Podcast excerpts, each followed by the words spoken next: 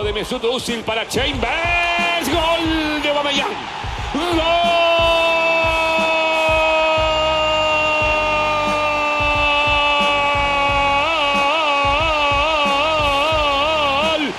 Del Arsenal de Arteta.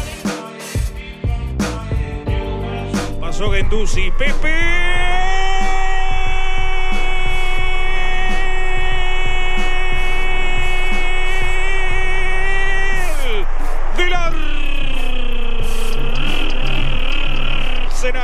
Bienvenidos amigos de Arsenal en América a un nuevo episodio de nuestro podcast, esta vez sin actividad futbolística, sin jornadas de la Premier League por, por el parate internacional. Vamos a hablar un poco de cómo está la economía del Arsenal, de cómo está financieramente el club a nivel comercial, a nivel eh, cuestiones eh, que hacen al, funcionamiento económico de un club que lógicamente es uno de los más grandes del mundo, que se ha colocado en la elite del fútbol mundial, pero que también afronta muchísimos problemas, como ciertas entidades, sobre todo teniendo en cuenta este contexto de la pandemia de coronavirus que ha llegado a golpear mucho a los clubes y a la industria del fútbol. Pero también hay que tener en cuenta que Arsenal tiene sus particularidades, porque hay que decir que es un club que en los últimos mercados ha tenido que tener cierta puntería y no tiene mucho margen de error a la hora de acertar con las contrataciones. Sus fichajes tienen que estar muy bien estudiados porque no tiene el dinero suficiente para darse el lujo de, de, de errar con, con, las contrataciones o, o, de que los resultados no sean los esperados. Uh -huh. Y también hay una cuestión que, que, que tenemos que, que, entender, que es un club que, si bien parece que no vende bien, genera ciertos ingresos, algo que vamos a ir también aclarando a lo largo de este programa, porque tenemos esa sensación de que Arsenal deja ir a muchos jugadores sin obtener ganancias, sin dejar mucho dinero en las arcas, pero aquí estamos también para aclarar todo eso y también teniendo en cuenta que se viene un mercado de pases muy importante para el club, después de lo que fue el último, el último periodo de traspasos, donde Arteta, no solo entrenador, sino también manager del equipo, lideró una depuración que ya era un poco necesaria y se viene entonces un mercado muy importante porque hay que empezar a llenar esos vacíos, hay que empezar a construir un nuevo equipo competitivo para volver a los primeros puestos. Mi nombre es Rodrigo Dube, la bienvenida a todos ustedes que van a ser parte de este episodio también. Como siempre, como es costumbre, Arsenal en América abre el juego a través de su cuenta de Twitter para que ustedes dejen sus preguntas, sus comentarios, nos digan lo que les parece eh, con respecto a esta cuestión y vamos a despejar todas las dudas en este programa completísimo en el que me acompañan dos de los integrantes del equipo. Presento primero a Mati Terzic. Mati, ¿cómo estás? ¿Todo tranqui? Rodri, Torto, ¿cómo les va? ¿Cómo andan? Sí, contento por este especial dedicado a la economía del club, porque siempre hay muchas dudas, muchas preguntas, sí. cuánto dinero tiene, cuánto deja de tener, a quién puede comprar, qué hace falta vender, etcétera. Así que Torto viene acá con su conocimiento a, a iluminarnos un poco. Así es, el saludo también para Debo y para Seba, pero hoy la estrella del programa, Ezequiel Tortorelli. Bienvenido, Torti, ¿cómo, cómo andamos? ¿Todo bien? Bien, todo bien, muchas gracias, Rodri. No, la estrella del programa es usted, así que yo, solo vengo acá a traer, no sé si buenas o malas noticias, ahora nos vamos a enterar. Bueno, está bien, Va, vamos a comentar un poco cómo es el panorama, después que cada uno lógicamente saque, saque sus propias conclusiones, pero, pero ya para empezar, ¿no? Con este análisis que, que Torto estuvo preparando, llevamos semanas, hay que decirle a la gente, en el detrás de escena, para contar un poco lo que es la cocina de este episodio especial, el club publicó su, su, sus balances, digamos, sus conclusiones económicas de, los últimos periodos. Del equipo sabemos que Torto es el, experto, el especialista, el que puede bajar un poco eso a tierra. Todos podemos leer esos resultados, están al alcance de la mano de todos, pero no todos quizás pueden comprenderlo a su manera y, no, entonces está Torto acá para iluminarnos un poco. Y estamos en un contexto muy especial, ¿no? En un contexto que quizás sorprendió al mundo entero, no solo, no solo al Arsenal ni, ni, al fútbol, sino al resto de la humanidad. Estamos en una pandemia, una pandemia que parece que, que, va a terminarse, pero no termina más. Seguimos afectados por el COVID eh, en distintas partes del mundo y ahí está Arsenal como club intentando, lógicamente, eh, sobrevivir, intentando eh, seguir en, en, en, la industria.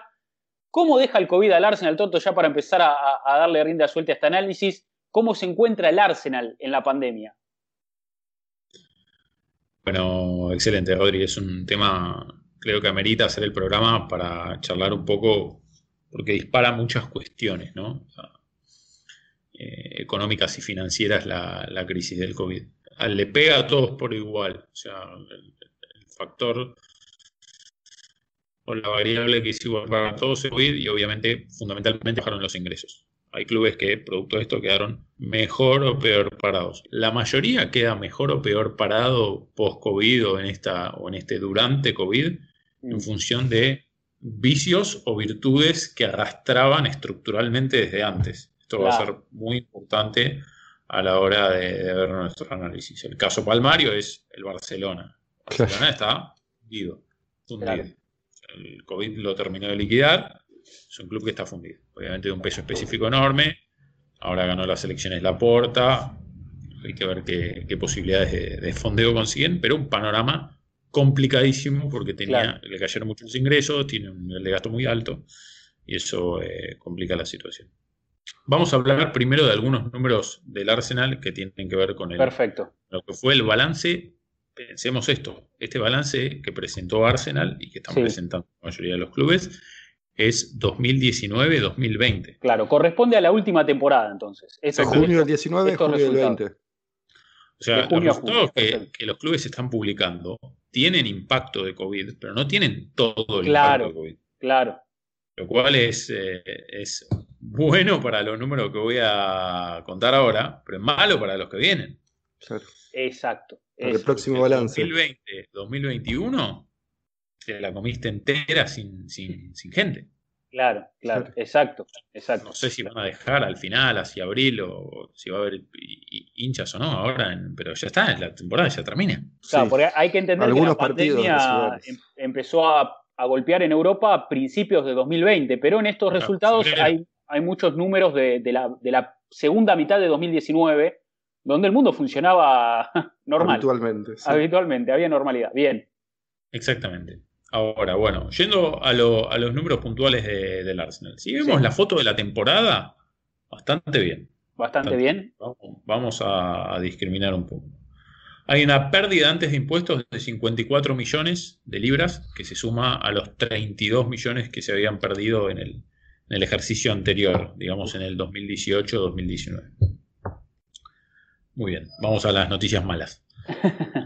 los ingresos del club caen un 13% de, 393, de 395 millones a 343 millones.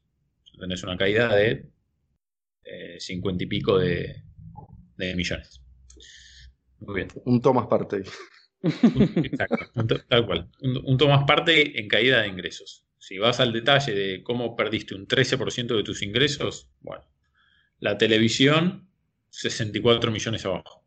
Mira. Claro. Vamos de 183 a 119. Ahora, acá vamos, hay un caveat, vamos a aclarar. Magia contable, lo que hizo el club, que lo hicieron todos, es pasar al balance de 2020-2021 algunos de los ingresos por derechos de, retransmisión de, partidos. Entonces, Arsenal, por ejemplo, en nuestro caso puntual, son 34 millones. Alguna parte de la plata que entró en la 2019-2020 la patearon contablemente a 2020-2021 ah. para maquillar lo que va a ser la carnicería claro. 2020-2021. Entonces ahí tienes una caída fuerte, pero que tiene también una explicación. Por un lado, por, por COVID parcial y por otro lado, por este truquito contable que aplicamos. Perfecto. La otra caída que viene son los 17 millones, un 18% menos en venta de entradas. Nos fuimos de 96 millones a 79. Media temporada nomás. Exactamente, y solo con media temporada o menos eh, afectada. La noticia buena fue que, por eso digo, 13% de caída en, para el Arsenal. No fue tanto si se lo compara con otros clubes. Vamos a hablar de algunos ejemplos después. Porque en parte del lado comercial, Arsenal ganó más plata, o sea, subió un 28%, pasó de 111 millones a 142, fundamentalmente por la renovación de acuerdos con eh, la aerolínea Fly Emirates y mm. con Adidas. claro, el acuerdo con Adidas. Entró en vigencia. Mayor ingreso comercial al Arsenal en la 2019-2020 relativo a la temporada anterior. Claro. Y este es un apartado, perdón, Torto, el tema comercial es un apartado en el que Arsenal en general siempre corrió de atrás del resto de los equipos más o menos grandes. y, está empezando a sigue corriendo de atrás, pero está empezando de a poquito a cortar la distancia, ¿no? Sí, va mejorando, pero vamos a hablar de eso. Ahí el, problema es la Champions League. No estás en Champions League. Claro, los acuerdos son, menos jugosos. Bien. Exactamente. Del lado de los gastos, bajaron los sueldos, como ya saben, se llegó a aquel al famoso acuerdo con los jugadores para, el recorte salarial, entonces en el neto hubo un 3% de ahorro en, sueldos. Eh, y ese es lo más importante a destacar del lado de los, de los gastos. Bien. También que la partida de intereses por deuda de Arsenal es la tercera más alta de la Premier, detrás mm. del Tottenham y el, Manchester United. la gente habrá escuchado, se comentó que algunos de los bonos del club fueron adquiridos por la empresa de los Cronke, por el holding de los Cronke. Sí.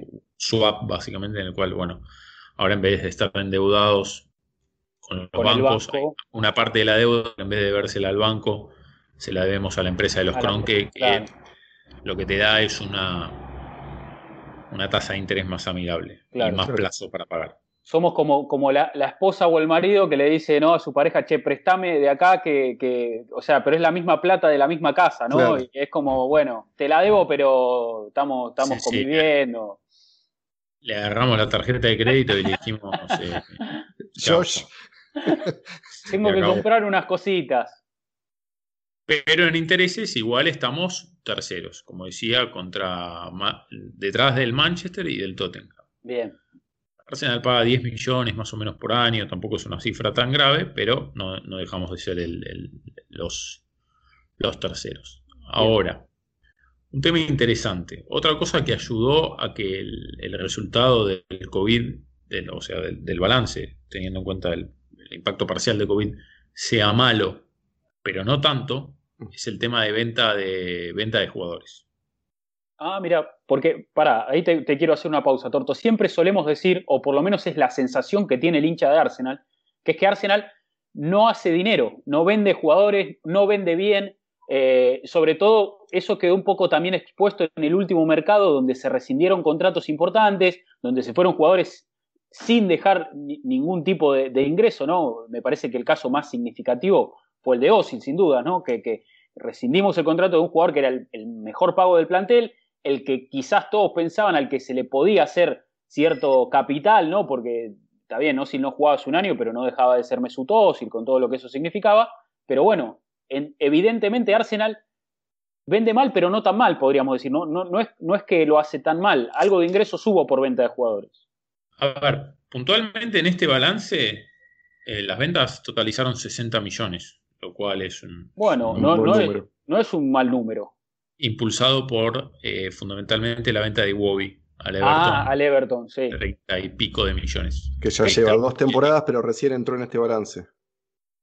Exactamente. Claro. Bueno, esa, fue una esa fue una buena venta de Arsenal. Porque Wobby, digamos que era un, jugador que con Emery había tenido muchos minutos, no era uno de los, de los eh, no, era uno de los productos más importantes de la cantera, pero se había ganado cierto lugar, había generado cierta expectativa. Me parece que 30 palos fue, una muy buena cifra. eso, eso fue una muy buena venta.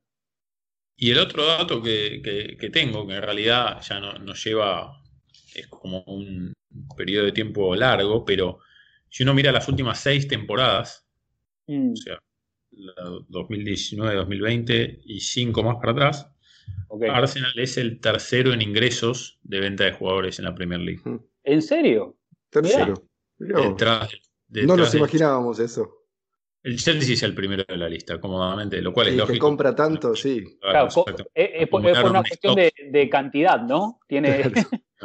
acumularon un stock infinito de jugadores, en algún momento se pusieron a, vender y bueno. Claro, me acuerdo en un momento se había, eh, se había hecho muy viral esa noticia de que Chelsea tenía más jugadores eh, a préstamo que en su propio plantel. O sea, tenía un plantel a préstamo eh, por toda Europa y que lo que realmente tenía en el club como jugadores. No creo que tenía, creo que 48 jugadores a préstamo y el plantel estaba conformado por 38, ponele, una cosa así. Era una barbaridad. Una barbaridad. ¿Y, el, ¿Y después quién está ahí en ese podio? ¿Tottenham también, Torto o quién? No, el Manchester City. El City, en venta de No sé Otro que no me lo esperaba. bueno, ese es un club bien manejado, con mucho dinero, pero bien manejado.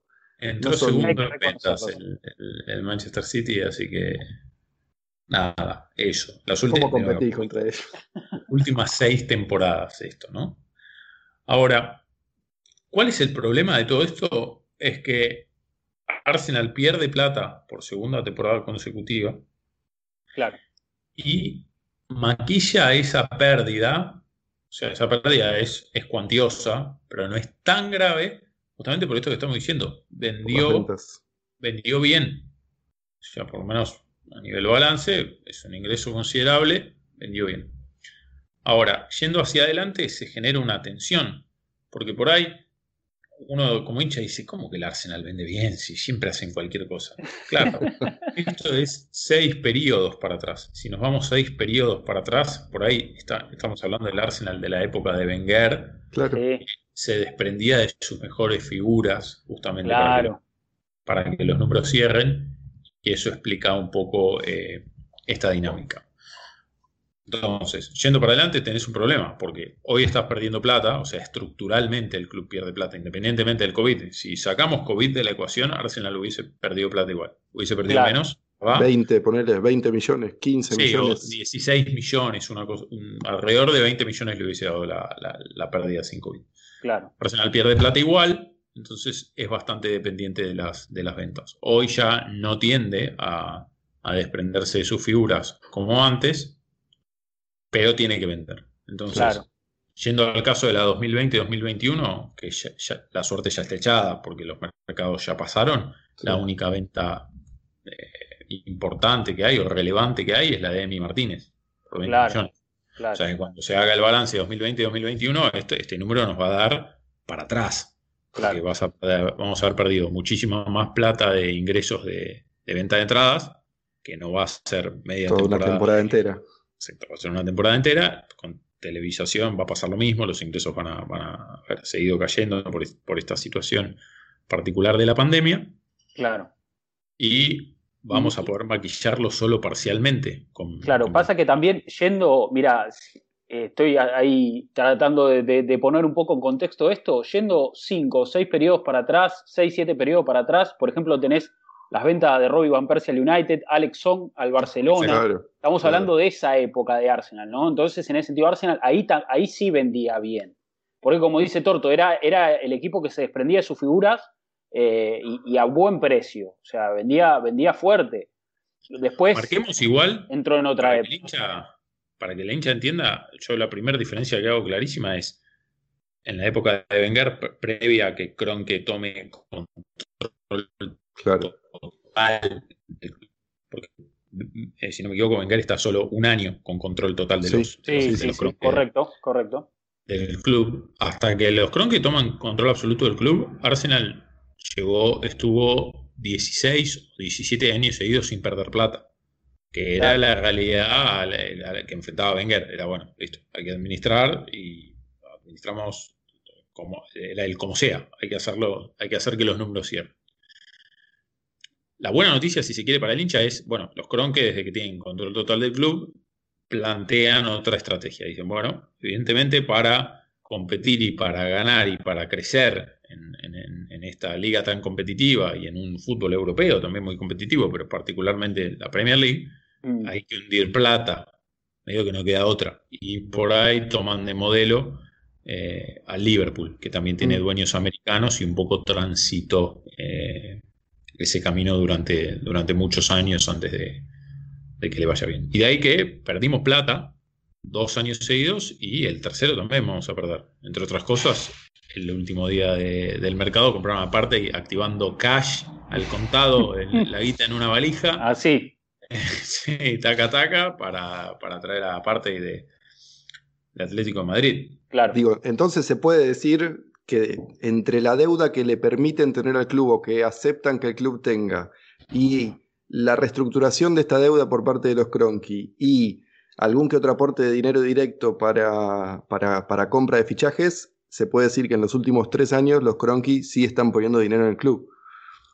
Sí, y en la presentación del balance sorprende el, statement, digamos, de los, del board, del, de los directores, en, la parte de la descripción de la, estrategia del club hacia adelante, los tipos refuerzan eh, en términos muy claros este compromiso de, bueno, eh, hay que invertir, eh, apostamos a la auto, autosustentabilidad del club, pero bueno. Pero sabemos, claro, para que, competir y para ganar, o sea, los, tipos entienden que para justamente para que el club traiga beneficios y, ganen plata con, su inversión, tienen que estar mejor en resultados deportivos. Claro, tan básico como eso. Viene, viene, viene esta apuesta. Es sencillo. Ahora, el tema es que esto no está exento de riesgos, ¿no? Ni que hablar del, del, COVID que va a generar estos números horrorosos en la 2020 y 2021. Pero yo les doy un ejemplo. Acá tengo los números, los estoy mirando. En la 2019-2020, si yo les pregunto, gasto en compras. 19-20. Sí, 19 la que pasó. La última temporada. Bueno. La que estamos charlando. Nicolás Pepe, ahí llegó Pepe. Pero en gasto en compras 2019-2020 eh, no tengo los números del Liverpool, lamentablemente, porque todavía no los reportó y figura primero en la tabla, pero con data de 2018-2019. Ahora, ah, de clubes que reportaron 2019-2020, Arsenal está primero. En United. Gastamos un millón menos que el Manchester United. 183 millones contra 182. Sí, sí. Recién tercero con 136. No reportó Manchester City, que no sé qué habrá hecho. Pero supongamos que Liverpool y City están 1 y 2. Arsenal sería el tercero que más gastó. Y yo no creo que Liverpool esté arriba nuestro en 2019-2020. No, no, hubo grandes refuerzos en eso. No, no. Bueno, pero Arsenal hizo su, esfuerzo, ¿no? Ahí decimos Pepe. Lo pagó una fortuna. Tierney, eh, David Luis, Saliba, Hubo inversión ahí. Claro, mucho dinero. Martinelli. ¿Qué es lo que quiero decir? O sea, el espíritu del board es el correcto, me parece. Bárbaro. ¿Entienden? Que hay que ir para adelante. Listo. Es como, es como todo en la vida. Hay mucho prueba y error y darle para adelante, darte cuenta que te equivocas. Si hay algo que me gusta de esta directiva es que son ágiles.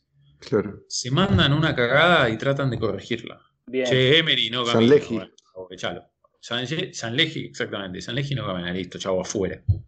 Eh, limpiaron al, al, otro también. O sea, eh, al de los contratos. ¿no? ¿Fue? Gasfami. Sí, Gasfami voló también, entonces... Sí, digamos que no, no, no les tiembla el pulso. No, no, les tiembla el pulso. Cuando ven que algo eh, está en el camino incorrecto, automáticamente, automáticamente actúan lo cual es importante. Pero yendo para adelante, reconozcamos que va a haber, o sea, 2020 y 2021 va a ser, los números van a ser feos.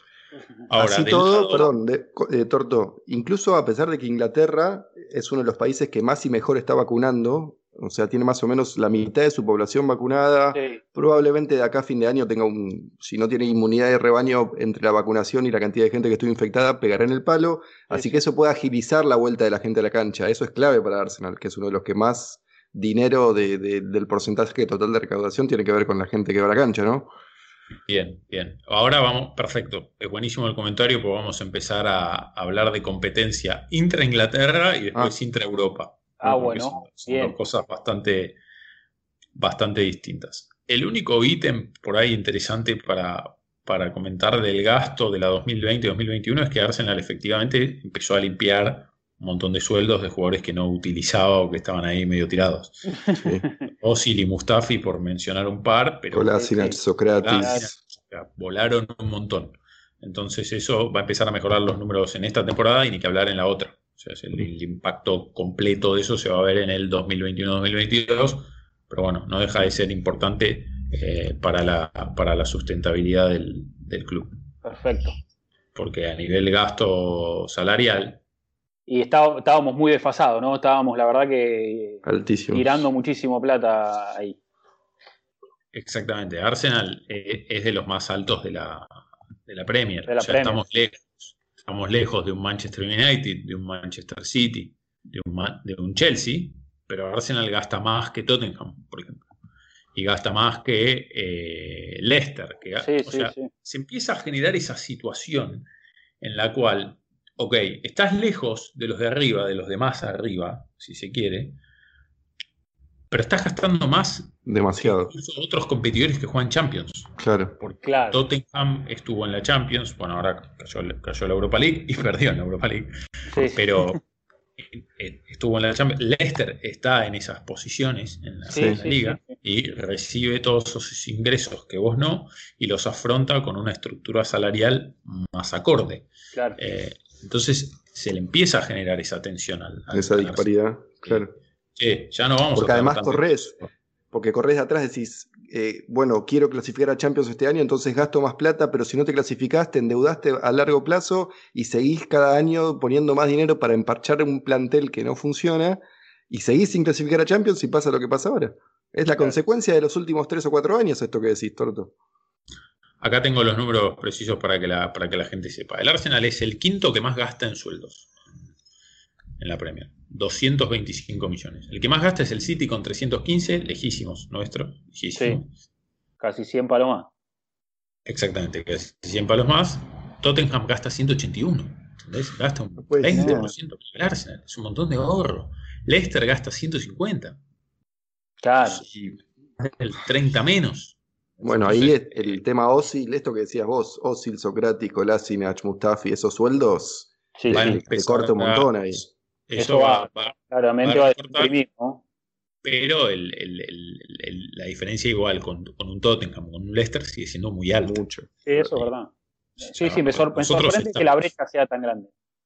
Estamos al límite ahí, ya en esos 2.25, que es un montón, y que igual es nada, entre comillas, comparado con los de arriba, el Liverpool. ahí hay un, dato súper Arriba de 300 haciendo research, para, 310 gasta el Liverpool, ¿no? Haciendo research para el programa de hoy, en 2015 nosotros gastábamos más que el Liverpool en sueldos. Mira. vos.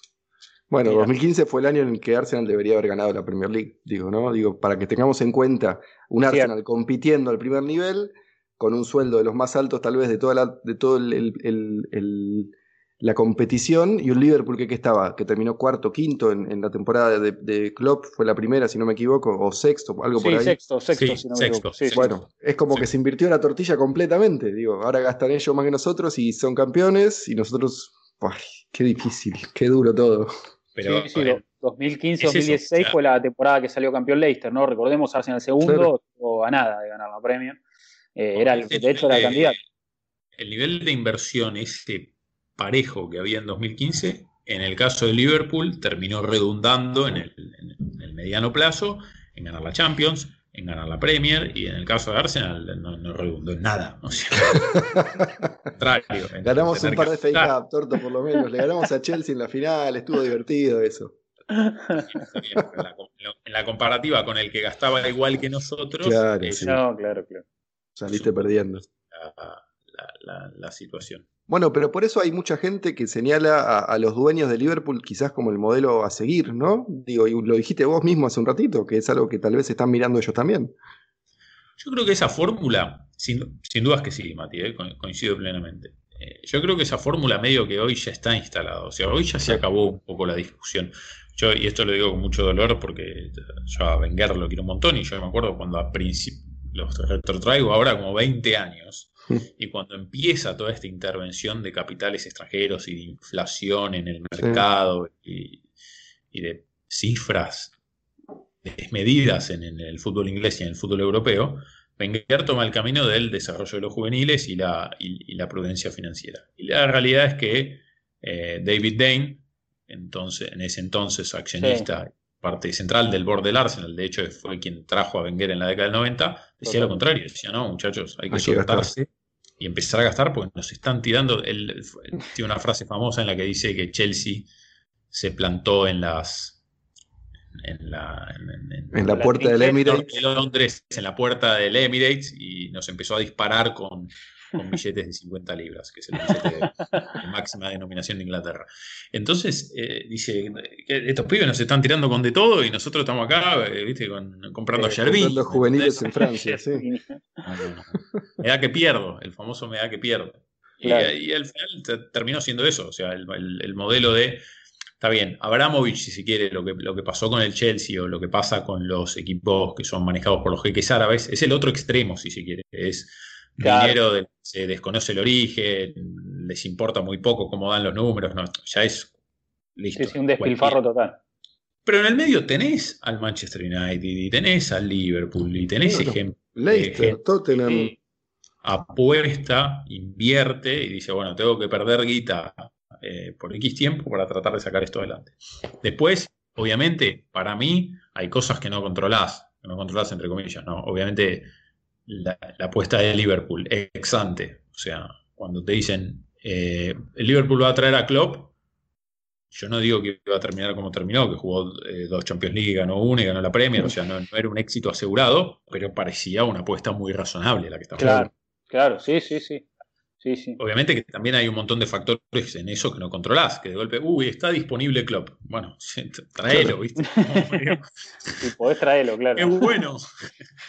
eh, que acepte. En, eso Arsenal tuvo que lidiar más con una situación en la que no es que hubo un super candidato suelto para dirigir al Arsenal y, no lo trajimos de caprichosos. Sí, sí, sí.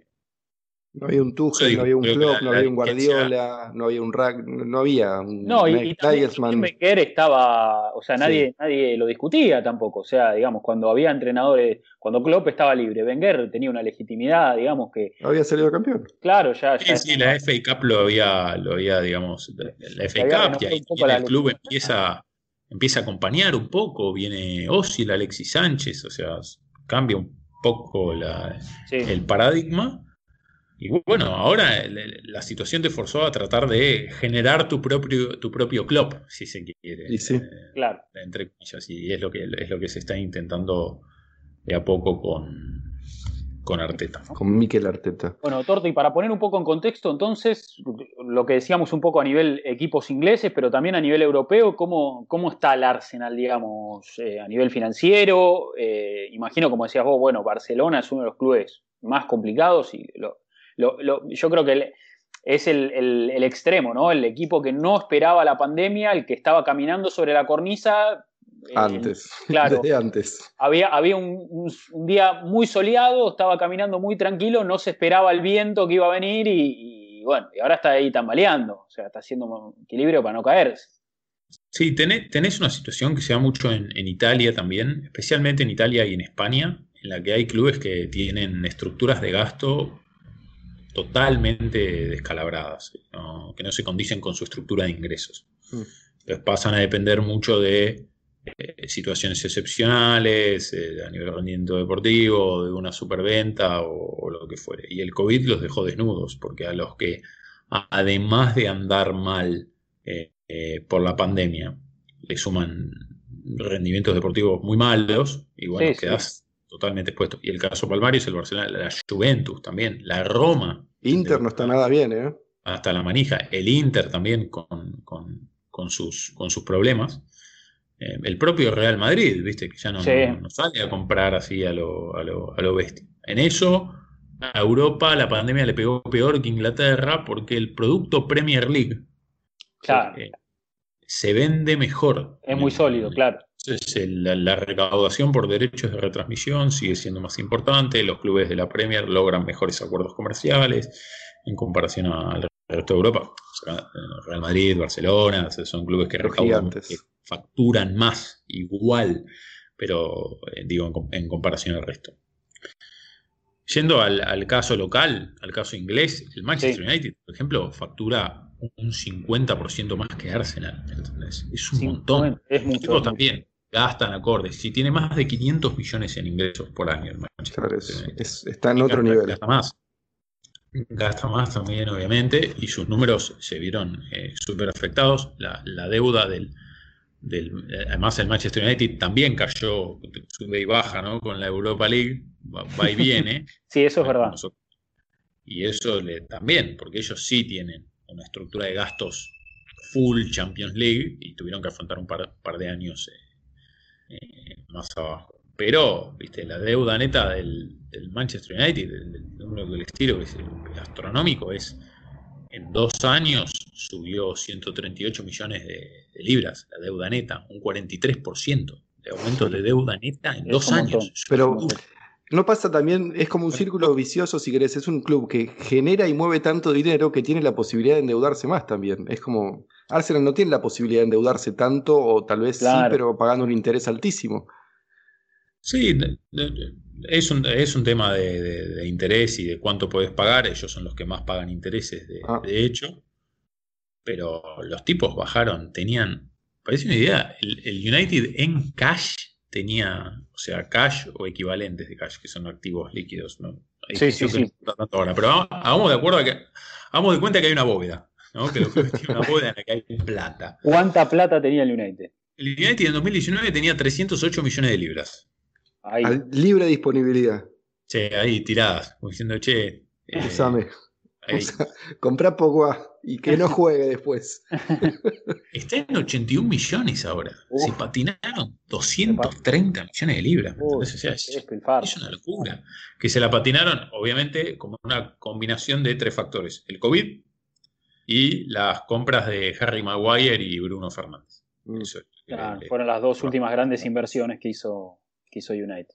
El Arsenal hoy tiene una posición de cash, obviamente la posición de cash del Arsenal también bajó, pero en números más, mundanos. Los del Arsenal bajó de 100 largos a 90, de 174 ah, parece a 99. O sea, el Arsenal hoy tiene más cash en el banco que el Manchester United.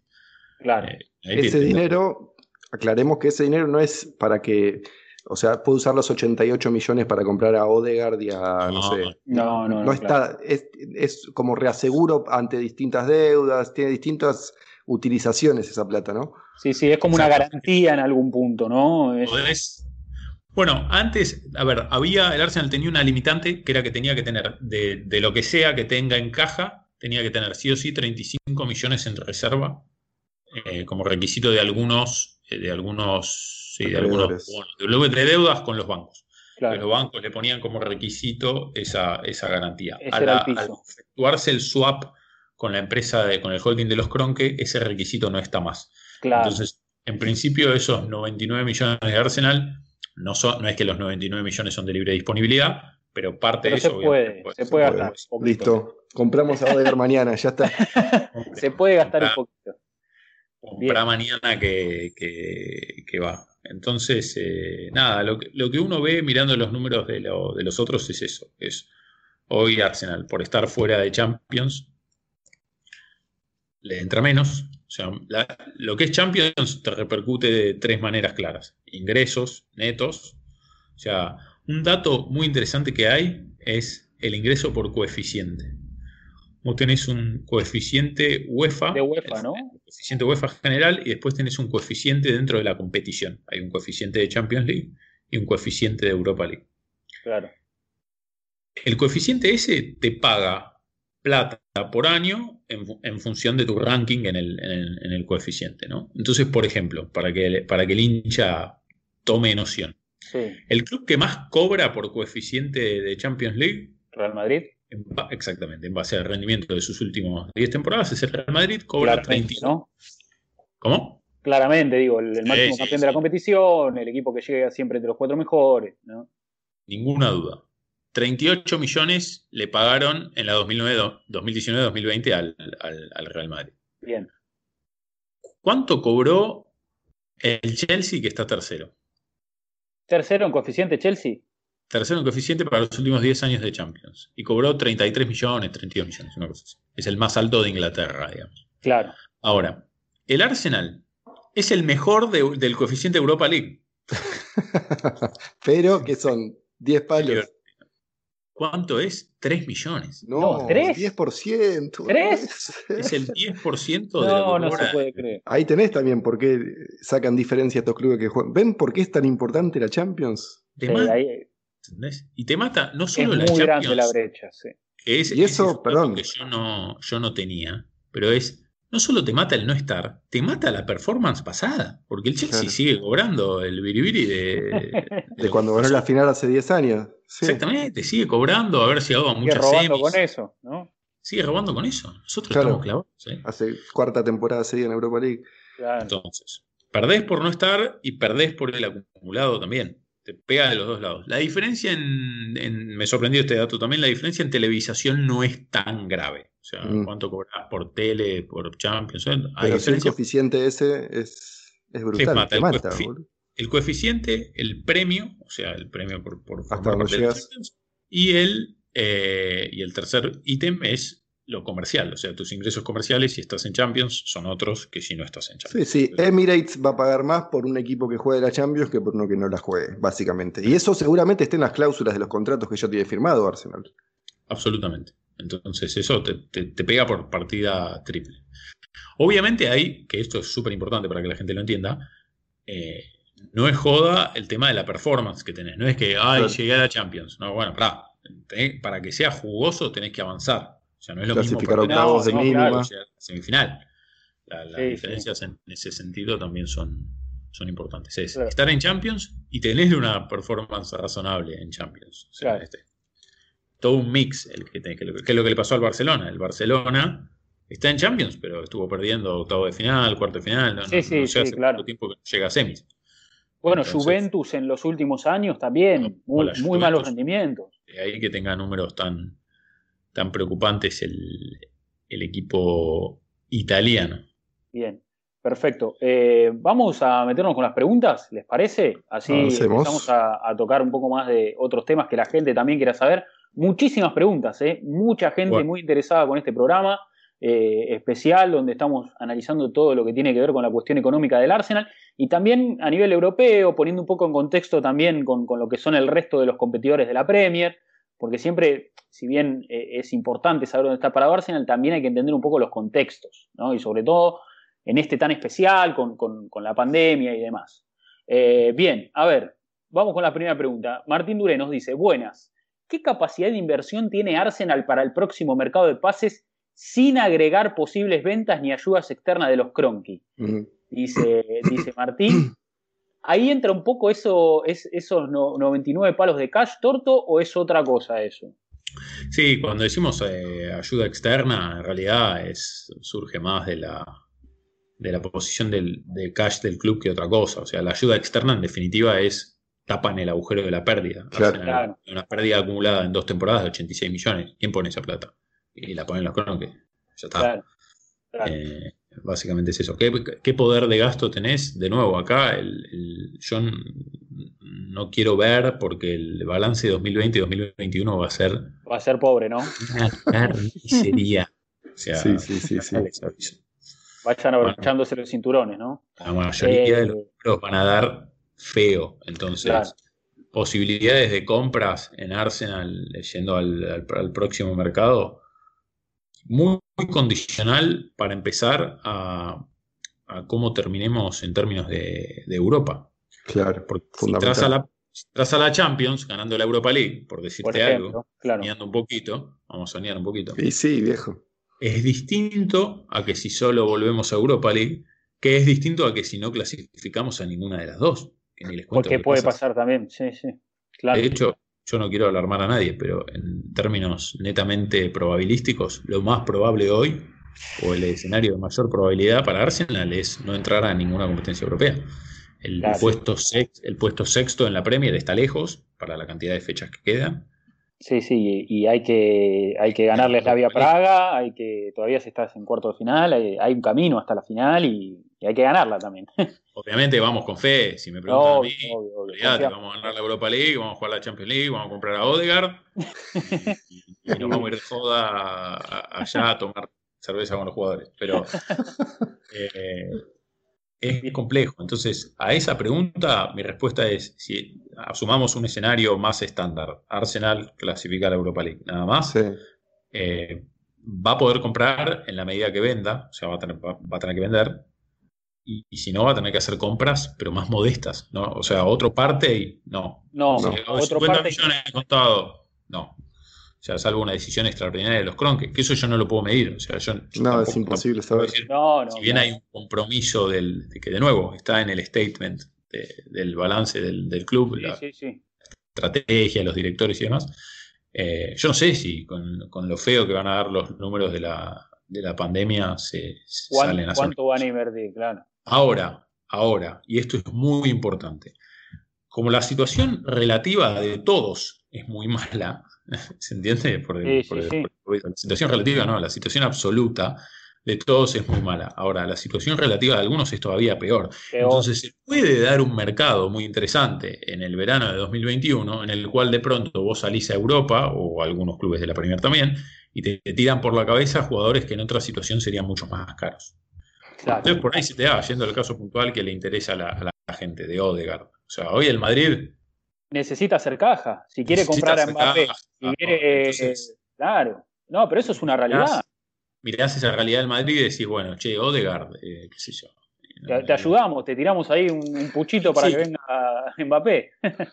y sí, porque la realidad del Madrid hoy es Odegaard. No, no, no lo usaban, se fue, o sea, lo echaron entre comillas, naufragó un poco, encontró su nivel en la Real Sociedad, vino Arsenal, se sigue potenciando como jugador, estamos todos muy contentos con la calidad y la personalidad que tiene, siendo tan joven además. Eh, entonces por ahí se da ahí un match en el que el Madrid dice, bueno, tirale esto al Arsenal. Eh, Perfecto. Y, hace caja. Se van a dar esas posibilidades de mercado para el que esté ahí bien plantado y decir, ¿sabes qué? Dame que compro. Va a haber esas oportunidades porque tenéis muchos clubes que van a estar peor que el Arsenal y peor que otros, entonces no les va a quedar otra que reventar. El Barça, Inter, Arsenal, Arsenal en la, eh, digamos, la última etapa de Wenger, me parece dentro de lo, de, lo, que se pudo rescatar, era justamente aprovechar esas oportunidades de mercado. Cuando vino Osil, cuando vino Alexis, cuando vino Omeyán, todos jugadores que estaban en puerta de salida, Wenger fue y trajo. Que hoy, bueno, son, son o sea, o si el Alexis no está más, pero fueron jugadores importantes en su momento. O Mellán, digamos, no está pasando su mejor momento, pero, pero fue importante cuando llegó para la obtención del título de la temporada pasada, para, no sé, hoy es capitán del club, mal que mal, Tiene un montón de goles. Tiene un montón de goles. Eh, pero, tampoco es algo negativo, digo, ir a pescar en estos, en estas lagunas de los equipos grandes que están, claro. Digo, hay que aprovechar también. El Barcelona tiene una plantilla, tiene jugadores que vos decís, ¿este jugador es del Barcelona? ni hablar de Coutinho, Pjanic, que no sé, hace, no sé cuándo fue la última vez que jugó al fútbol. Digo, hay un montón de ese tipo de jugadores que tal vez te olvidaste que son del Barcelona o que son de Real Madrid. Va a ser un mercado, va a ser un mercado atípico. Yo le diría Se viene el Mundial, van a querer jugar los jugadores, se viene el Mundial. Se viene el Mundial también, va a ser un mercado raro. Raro. Eh, presagio más que nada, mucha movida también de préstamo che, me saco, pagale el salario y sacame este quilombo. Bueno, eso también es una tendencia que se ha dado mucho últimamente. El, préstamo con opción, el préstamo sin opción, como para tratar también los clubes de, ir pateando esos gastos, también darle al jugador ese, periodo de adaptación o ver si realmente eh, encaja, digamos, en, tus planes y si, si, si, si resulta el experimento, eh, los clubes como que van pateando de esa forma. El préstamo con opción va a ser una opción muy, muy seductora, más que nada para el club vendedor, entre comillas, porque te dice, mira. Te lo asegurás, la venta te la asegurás. Me lo saco en sí, sí, me lo saco ahora, o, por ahí préstamo sin opción. Eh, me explico, con opción condicional, que, se tenga que negociar. Vas de un club, va a tratar de decir, bueno, me saco del balance el sueldo de este jugador, más un fee que cobro por el préstamo, viste que generalmente viene, viene también eso de la mano y si esto del COVID sigue siendo un desastre y los números siguen sin darme dentro de 12 meses, bueno, lo vendo. Eh, esa, opción va a estar muy presente. Entonces, preparémonos para un mercado típico. A la pregunta de la gente, ¿del Arsenal puede comprar? Yo les digo, miren, en principio no, pero esa pregunta no es que esté mal, pero el, contexto va a ser tan radicalmente distinto al de los mercados normales. Mm que va a pasar por otro lado. No vas a necesitar tanta plata para comprar eh, determinado tipo de jugadores, vas a poder apostar mucho a los préstamos. Entonces, de nuevo, depende mucho de qué pase con Europa y qué no, pero estas posibilidades se van a dar. Y puntualmente lo que charlábamos de Odegaard. Por ahí el Madrid, medio que le haces un favor, menos lo del noruego lo solucionaste después charlamos. Bien, bien. Eh, más preguntas. A ver, nos pregunta Ferpac, dos preguntas. Dice, ¿cuántos mercados tendría que esperar el equipo para que haya inversión importante por parte de KSE dictado por la pandemia? Dice la primera pregunta. Después, ¿creen que haya un punto de rescisión en el mercado en el próximo periodo de fichajes? Me refiero a la reducción del precio de futbolistas o que siga en alza, dice. Bueno.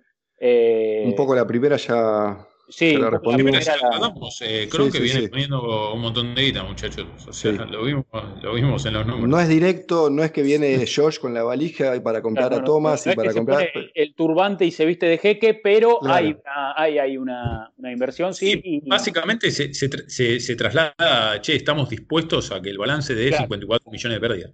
Bueno. Está la predisposición, perfecto. Y, con respecto a la reducción de precios futbolista puede pasar también, que caigan los precios. Lo charlamos recién, lo que dijimos recién. El COVID va a, va a poner en, situación tan acuciante a algunos clubes que van a tener que, sí. Neymar por 250 no va a existir nunca más. Digo, es, el límite. De hecho, de hecho me parece que hoy las joyas del mercado, que, o sea, o los jugadores más, más costosos son Mbappé y, Haaland, me parece que son los dos jugadores más costosos, y, y Haaland, según informaciones de, lo último que se pudo saber, está tasado en 180 palos. Eh, o sea, no, no, llega a lo que fue Neymar en su momento. Eh, me parece que con toda la furia va, a andar por ahí, eh, pero que tampoco me parece que va a ser el precio real. No la veo, no sé quién puede pagar eso hoy. difícil. A ver, nos comenta Miguel Mateo Jiménez, si bien es prioridad la compra de Odegaard y tal vez ahora un volante que acompañe a Thomas Partey, ¿no creen que Arsenal debería trabajar en conseguir ofertas para vender? ¿Es necesario para competir más en el mercado? Ya no recuerdo el último jugador por el que se cobró un pase, dice Bueno, otro mito eh, que eliminamos, me parece, ¿no? Sí, sí, sí, sí, No, pero ojo, ojo con la tendencia hacia adelante, porque lo decíamos hoy. En el balance, en el último, en el de 2019-2020, zafó porque se registra ahí la plata de Iwobi. ¿Ok? Entonces, una buena venta. Pero hace seis años para atrás. Ahora, muy tengo una pregunta medio así de. con la ignorancia, ¿no? De, ese, ese registro de Iwobi. ¿Es, o sea, fiel entraba en este mercado o es, un, es una movida para que eh, los números no den tan mal, por ejemplo? No. ¿Eso, eso se puede saber?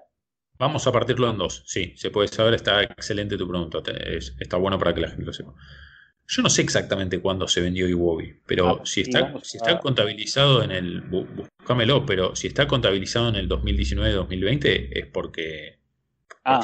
No, porque entró después de la 18-19. Entró seguro después de la, del cierre del balance 18-19. No, no es entonces una movida para maquillar números. O sea, realmente esa venta entró. Ah, ok, perfecto. Ahora, Ahora, yendo a la, pregunta que tiene que ver con cuándo te entra la plata en sí o no. Porque una cosa es que yo haga el asiento contable en el que digo, bueno, vendí Wobby 36 millones. Los 36 millones no, nos pagaron como parte ahí, que la pusimos taca taca. Te lo pagan en cuotas, ¿viste? El famoso ahora 18 del señor de Botti, que le gusta siempre consumir de esa manera. Eh, en cuotas, ¿no? agosto, agosto de, 2019 eh, firmó su contrato Iwobi, así que tiene sentido. Por eso, está bien, entra contablemente Ahora, el Arsenal en tiene deuda neta, eh, debe ciento y pico de millones en cuotas, mm. cuotas que debe para adelante, y le deben eh, cuarenta y pico de millones en cuotas. Entonces tiene una deuda neta en concepto de transferencias de 70, 80 millones de libras, yendo para adelante. Ahí está el Nicolás Pepe, ahí está tal vez algún pago de Aubameyang residual, algún pago de la cassette. Sí, va quedando, claro. Sí, sí, Arsenal, Arsenal tiene ciento y algo de millones que debe en concepto de cuotas y le deben al Arsenal 47 millones es el, es el monto que nos deben a nosotros. Ah, mira, esa, esa era una pregunta también que estaba acá, así que está contestada. Eh, entonces, Arsenal está debiendo todavía 100 millones de compra de, millones. Más de 100 millones en compra de jugadores. Y le deben a Arsenal 47. 47, bien, bien, buen dato ese. Nos pregunta. Entonces, tenés ahí, eso también es un gasto, o sea, a la hora de, decir, ya tenés un gasto fijo sí, que El mínimo de la tarjeta viene todos los meses. Exactamente, exactamente. Bien, nos comenta Johan René Espinosa. ¿Qué opinan acerca del nivel reciente de la cassette? Eh, esté relacionado posiblemente con la búsqueda de un nuevo contrato. ¿Qué jugadores que quedan libres ficharían? Y si está el club en condiciones de pagar sueldos altos, eh, ¿qué, es lo que suele pasar cuando un club ficha a coste cero? Dice, ¿no? Perdón, Rodri, disculpa. No, no, eso, que, generalmente los clubes cuando. sí, sí, dale, Torto. Es un ítem jodido porque vos tenés eh, esto que charlamos hace un rato. Estás atrapado entre los que más gastan, que juegan todos Champions, y de golpe tenés equipos que te compiten, que jugaron Champions, en el caso del Tottenham, que juegan Champions en el caso del Leicester, que pueden jugar Champions en el caso del West Ham, todos gastan menos que vos. claro, claro, eh, claro. Y mucho menos que vos. Mucho. Claro, y mucho menos que vos. Entonces, Arsenal está en condición de seguir, eh, de gastar más en sueldos, por más que venga free transfer o lo que sea. Y la, respuesta es que no. O que debería atender a que no. Ahora, eh, obviamente la situación de la, del, gasto salarial va a mejorar en el próximo balance. Creo que es uno de los pocos ítems que va a mejorar, por esto que charlábamos, de que limpiaron, fundamentalmente limpiaron a Osil, pero limpiaron a varios más. Eso va a mejorar un poco la situación de, la, de la ficha. Pero no, no, yo no, Arsenal no está en condiciones de agarrar y decir, bueno, paguemos super salarios. Idealmente. Nos, nos, comenta Fede Borelo, va directamente al hueso. Dice: Hola muchachos, me gustaría que me den una conclusión realista. ¿Tenemos la plata para comprar a Odegar, sí o no? Gracias, dice así, al hueso, directo. Ni. para mí, o sea, yo, si, o sea, si me preguntas a mí si Arsenal tiene. Si es su prioridad uno en el mercado, que debería hacerlo, sí, yo creo que es algo. Debería poder. Que debería ocurrir. ¿Se entiende? Ahora, che, además de Odegaard, quiero traer a, no sé quién. A uno de eso que le gustan a Seb Galvez. si no, hay que comprar al 5 del Red Bull de Leipzig. Bueno, no, sé, difícil. Claro. El tema también, ahí entra a jugar lo que quiera Real Madrid. No es solamente y lo que quiera el jugador. Si, si, hablamos de dinero, claro. Creo que, ya estaría hecho. El tema es que, bueno, es, eh, es una negociación. Bien, nos comenta justo Seba García, nombraba ahí torto al, al Herbie Leipzig, y habla Seba García de lo siguiente, dice, eh, ¿cuáles serían sus jugadores a vender para tener un mayor presupuesto? ¿Qué jugador box to box le gustaría para la próxima temporada si clasificamos a Champions? Dejo mi voto Savitzer, dice. Bueno, ah, ese, era el jugador que le encanta a Seba. Eh, bueno, ventas para mayor presupuesto, eh, que rápidamente, a ver, ¿quién? quién Maitland Niles. Maitland Niles, sí. Bellerín. Bellerín también. Eh, Holding o Chambers, uno de los dos para mí se tiene que ir porque no hay lugar para todos. Mm. Y eh, no sé, eh, Nelson, Rhys Nelson. Rhys Nelson se le puede hacer plata. El Neni. ¿En qué, tía? El Neni. Es que te tenés que poner a mal. Vuelvo a. Para mí hay que prepararse para un mercado rarísimo, pero rarísimo. Porque tampoco te puedes poner a malvender. Arsenal tampoco está en ese. o sea, hay clubes que están mucho peor que el Arsenal. Entonces tampoco te puedes poner a mal vender, como diciendo, bueno, vende todo, ya fue. ¿Quién lo va a comprar además?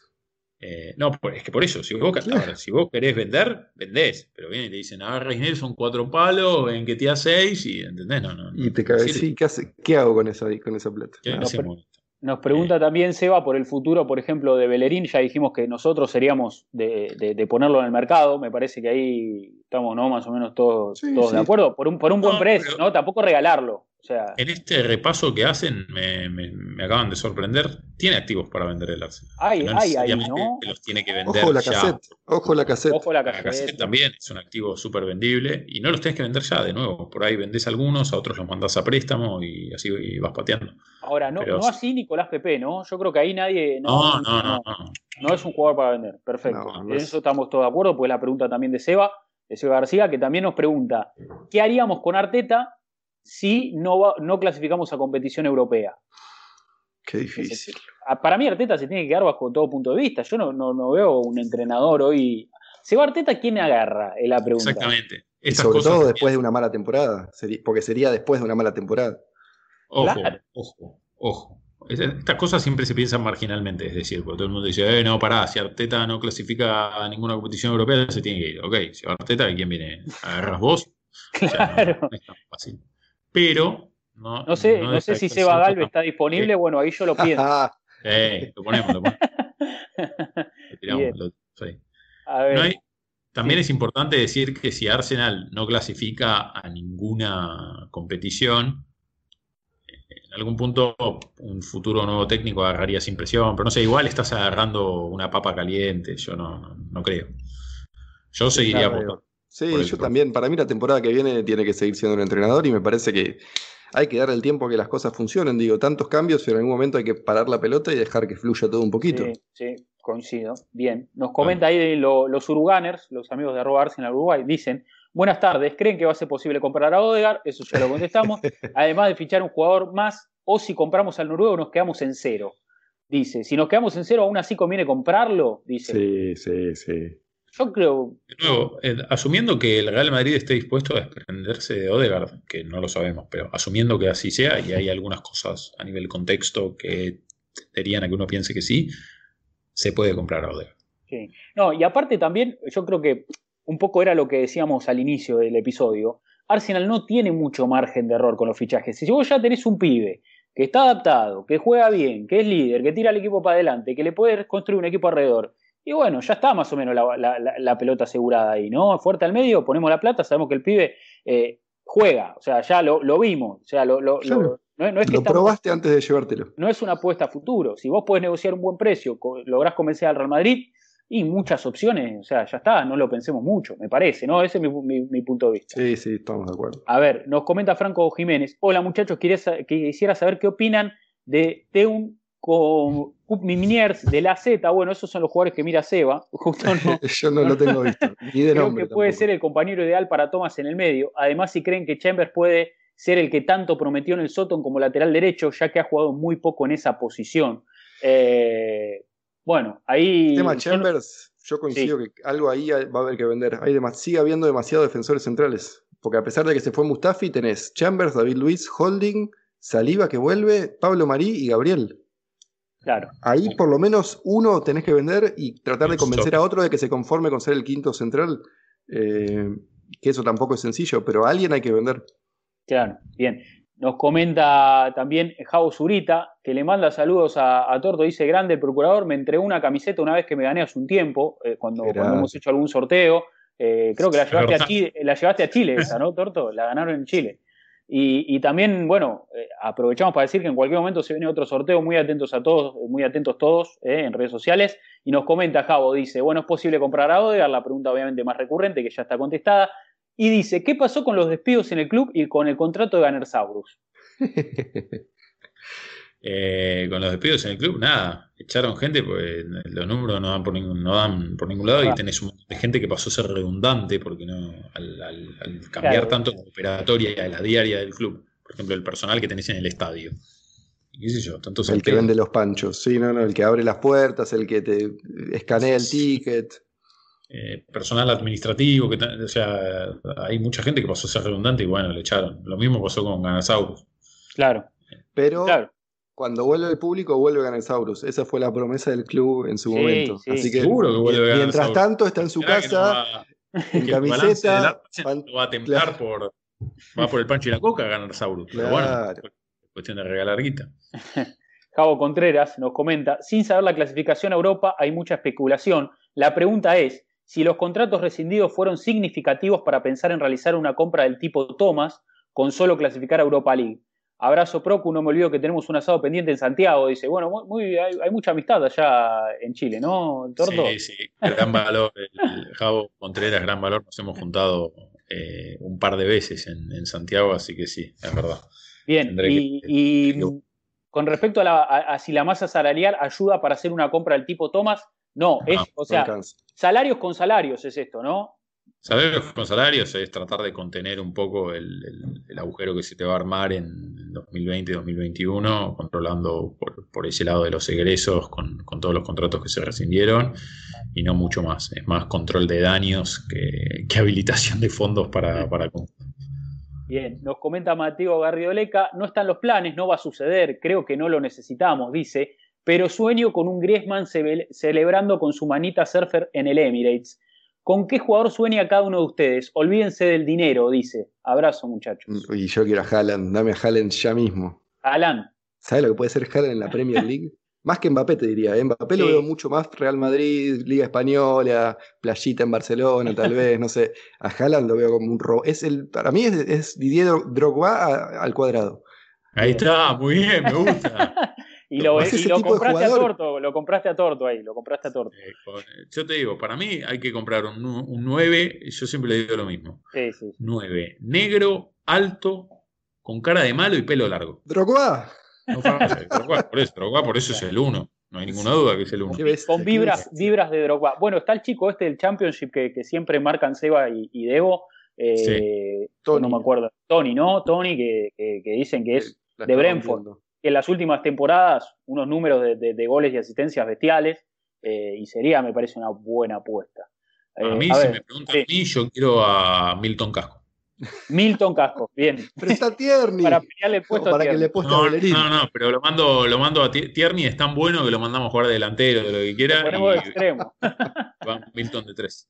Bien, perfecto. Nos comenta que Gallardo, grande torto, saludos desde México. Tengo la impresión que Arteta intentará hacer lo mismo que en el mercado invernal deshacerse del mayor número de jugadores para dar cabida a por lo menos cuatro nombres nuevos. ¿Cuál sería el panorama eh, eh, si depende de ser campeón de Europa League? Dice, bueno, sería importante ser campeón de Europa League, te da una plataforma, ya estás en Champions y, ahí ya, está todo solucionado ahí, ¿no?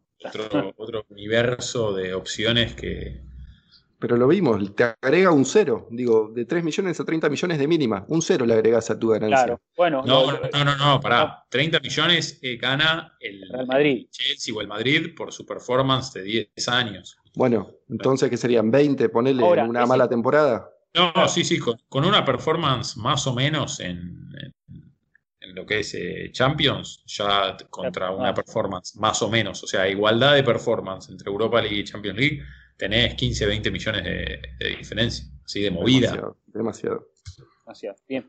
Nos comenta Álvaro Félix, si no clasificamos a competencia europea por primera vez en más de 20 años, ¿cuál sería el impacto en las finanzas del club? ¿Nos veríamos en la necesidad de deshacernos de jugadores clave para equilibrar la balanza?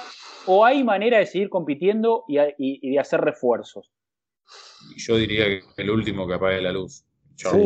muy difícil. Claro, porque Arsenal, eso es algo que siempre marcamos nosotros. Arsenal es un club que tiene estructura de Champions y no la juega. Entonces llega un punto que ahora sin estructura de semi-champions, que es lo que, lo hablamos. Claro, claro. Ya están lejos de, Chelsea, City, esos en gasto. Entonces tenés una estructura de semi-champions, estás perdiendo plata, porque el club pierde plata, y encima me sacás de la Europa League Sí, ni que hablar del, quilombo que se te arma en el plantel, de que los jugadores dicen, bueno. Claro, Aubameyang va a estar muy contento de jugar. Claro, arranca, arranca esa también. Claro, jugar solo Premier no, no va a ser atractivo para nadie del plantel, claro. El 29 de marzo diría que dejemos esto, charlemos dentro de un mes y, de última hacemos un programa medio tragicomedia. bien, bien. Y cerramos la temporada. No, no nos adelantemos. Nos manda saludos Álvaro desde México y nos agradece por, esta propuesta, e esta idea. Dice, a ver, Anthony Bausamora dice, muchachos, la situación económica del club no es muy buena. A mi parecer, de los jugadores prescindibles y por los que podemos sacar más dinero, son Saliva y, y Magropanos, dice. ¿Qué harían con ellos? ¿Apuestan de verdad por ellos, dejando salir a David Luis o los venden? Eh, yo a Saliva le quiero dar una chance, como nunca. Mavropano, bueno, si, si, si podés hacer caja, ya está en, en, Stuttgart y está rindiendo bien, y es un pibe que, que tiene valor de mercado porque es joven. Eh, es, es, todo Mislintat Mavropano, porque lo trajo a, a, Arsenal y lo, lo, trajo, lo llevó a Stuttgart, ¿eh? es el hijo de Mislintat capaz. Pero yo creo que si le podés sacar un buen precio, bueno. Pero Saliva lo quiero ver con la camiseta de Arsenal yo. Sí, coincido. Además pagaron, pagaron cualquier cantidad por Saliva. 23 palos, ¿no? 23 palos libres. Un poquito más te diría, ¿eh? Más cerca de 30. Euros. vamos a tratar de ver si sirve para algo. Claro, totalmente bien. Francisco nos dice, habría que adquirir dos jugadores del tipo parte, dos juveniles con proyección y deshacerse de los Deadwoods, dice, o sea, de, bueno, de la, de la madera muerta, me imagino, de, de ahí, de, la leña que tiene Arsenal en el plantel. Eh, a ver, Alfredo nos comenta, ¿cómo ven el humo del fin de semana, el interés por Fekir y que buen día sigue en la agenda? Saludos desde México. Eh, Fekir, el tema que no me convence es su edad. Digo, por eso Odegaard es tan, es tan atractivo. No, y hoy Odegaard, claro. Hoy si vas a ir a buscar un jugador de, lo que, con lo que vale Fekir, me parece, Betty no te lo va a soltar fácil porque hizo una buena inversión eh, Betis por Fekir. ¿eh? Fekir no está en el Lyon como en su momento, como, como, lo buscábamos antes. Y bueno, con respecto a, como es, eh, a, a Buendía, a Emi Buendía, sigue siendo una opción atractiva porque, porque es un jugador con proyección, porque no creo que cueste mucho.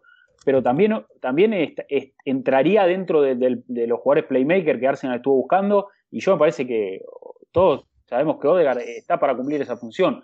Arsenal, en caso de que, de que se quede Odegaard, para mí debería buscar otro tipo de volante. Un volante, o sea, un upgrade para Yaka, un volante, un, volante que juega a la, ahí a la izquierda de parte, que, que tenga, que sea primer pase, no creador de juego, me parece. Coincido, coincido totalmente. Milton Casco puede jugar de puede jugar ahí. Lo, ocupó carriles internos varias veces. puesto Bien. Últimas preguntas, nos comenta Federico, ahí nos hace una, buena, un, buen análisis. Dice, buenas, visto que se han disparado los rumores en las últimas semanas por Guido Rodríguez, también Fekir, curiosamente, los dos pertenecen al mismo equipo, Me parece que el objetivo número uno es Odegaard. No sé si como compra u otro préstamo. Entre otras cosas, a, a remarcar para este mercado será buscar un centrocampista, un lateral derecho, quizás un izquierdo para suplente de Tierney y por supuesto un 9. Y ahí nos da su lista de nombres preferidos. Eh, sus recomendaciones son centrocampista eh, Sander Berge, el lateral derecho Max Arons, el 9 Iván Toni, que era el que mencionábamos recién, le faltaría un arquero y un lateral izquierdo, dice Federico. Eh, pero, a ver, yo le, voy a cambiar la pregunta y obviamente queríamos leer el comentario de Federico como leemos todos, pero Arsenal podría, Torto, por ejemplo, comprar tres jugadores de este calibre, estamos hablando de tres jugadores de Championship, de una liga secundaria, ¿Está en condiciones Arsenal de hacer ese mercado o, es muy difícil? Sí, a ver, sí. Dependerá mucho de las ventas, de, las negociaciones. Es más factible igual conseguir jugadores de esos que, de, los, que de los caros, digamos. claro. claro. Pero no sé, a ver, lo que te digo es, por ejemplo, acá Fede plantea un lateral izquierdo suplente. Lateral izquierdo suplente, no sé, el que juega en el Under 23, ya está. Claro, tenés que poder sacar de la academia un lateral izquierdo suplente. Prioridades, pues, o sea, vamos a estar muy justos. Entonces, prioricemos. Yo, el, chico este, el negro, alto, pelilargo, cara de malo que juega en el Brentford. nos encanta, sí, nos encanta. Sí, todo. Tony es, número puesto. Pero bueno, tampoco a, juzgar por los números que tiene, interpreto que va a haber competencia, que no es que van a decir, ah, qué bueno, se lo llevó el Arsenal. claro. sí, tal vez te aparece un Leicester, tal vez te aparece un Aston Villa, un Tottenham, no sé. Si Tottenham va a vender a Kane, que también es una posibilidad, no se, sabe. Hay, tanta incertidumbre. Bueno, eh, última pregunta para salir un poco también de las cuestiones económicas y ya para cerrar este programa, nos pregunta Sebastián Durán ¿Cuál es el equipo titular ideal con los jugadores actuales para nosotros? Once ideal para jugar contra Liverpool el domingo que viene. Dale, vamos, cada uno con su once y, cerramos con eso. Leno, eh, Holding, Gabriel Tierney, Party, Yaka, Saca Odegardo, Ameyang y Lacazette para jugar contra Liverpool. Bien. Torto, ¿querés dar un equipo? Discúlpeme, pero me mareé. Me lo, repite. a ver, Vamos, línea de cuatro con eh, Cedric de cuatro, eh, Holding de primer central, Gabriel de segundo central, Tierney. de lateral, Leno al arco, obviamente, sí. Partey en el eje, línea de tres adelante de ellos con Odegaard, Shaka y Aubameyang, es eh, la cassette de nueve. Y que Smith Rowe este, entre en el segundo tiempo por la cassette, Aubameyang, ya, ya te hice el primer cambio. Ya, ya, tiene el primer cambio también. Bueno, Torto, ¿tenés equipo?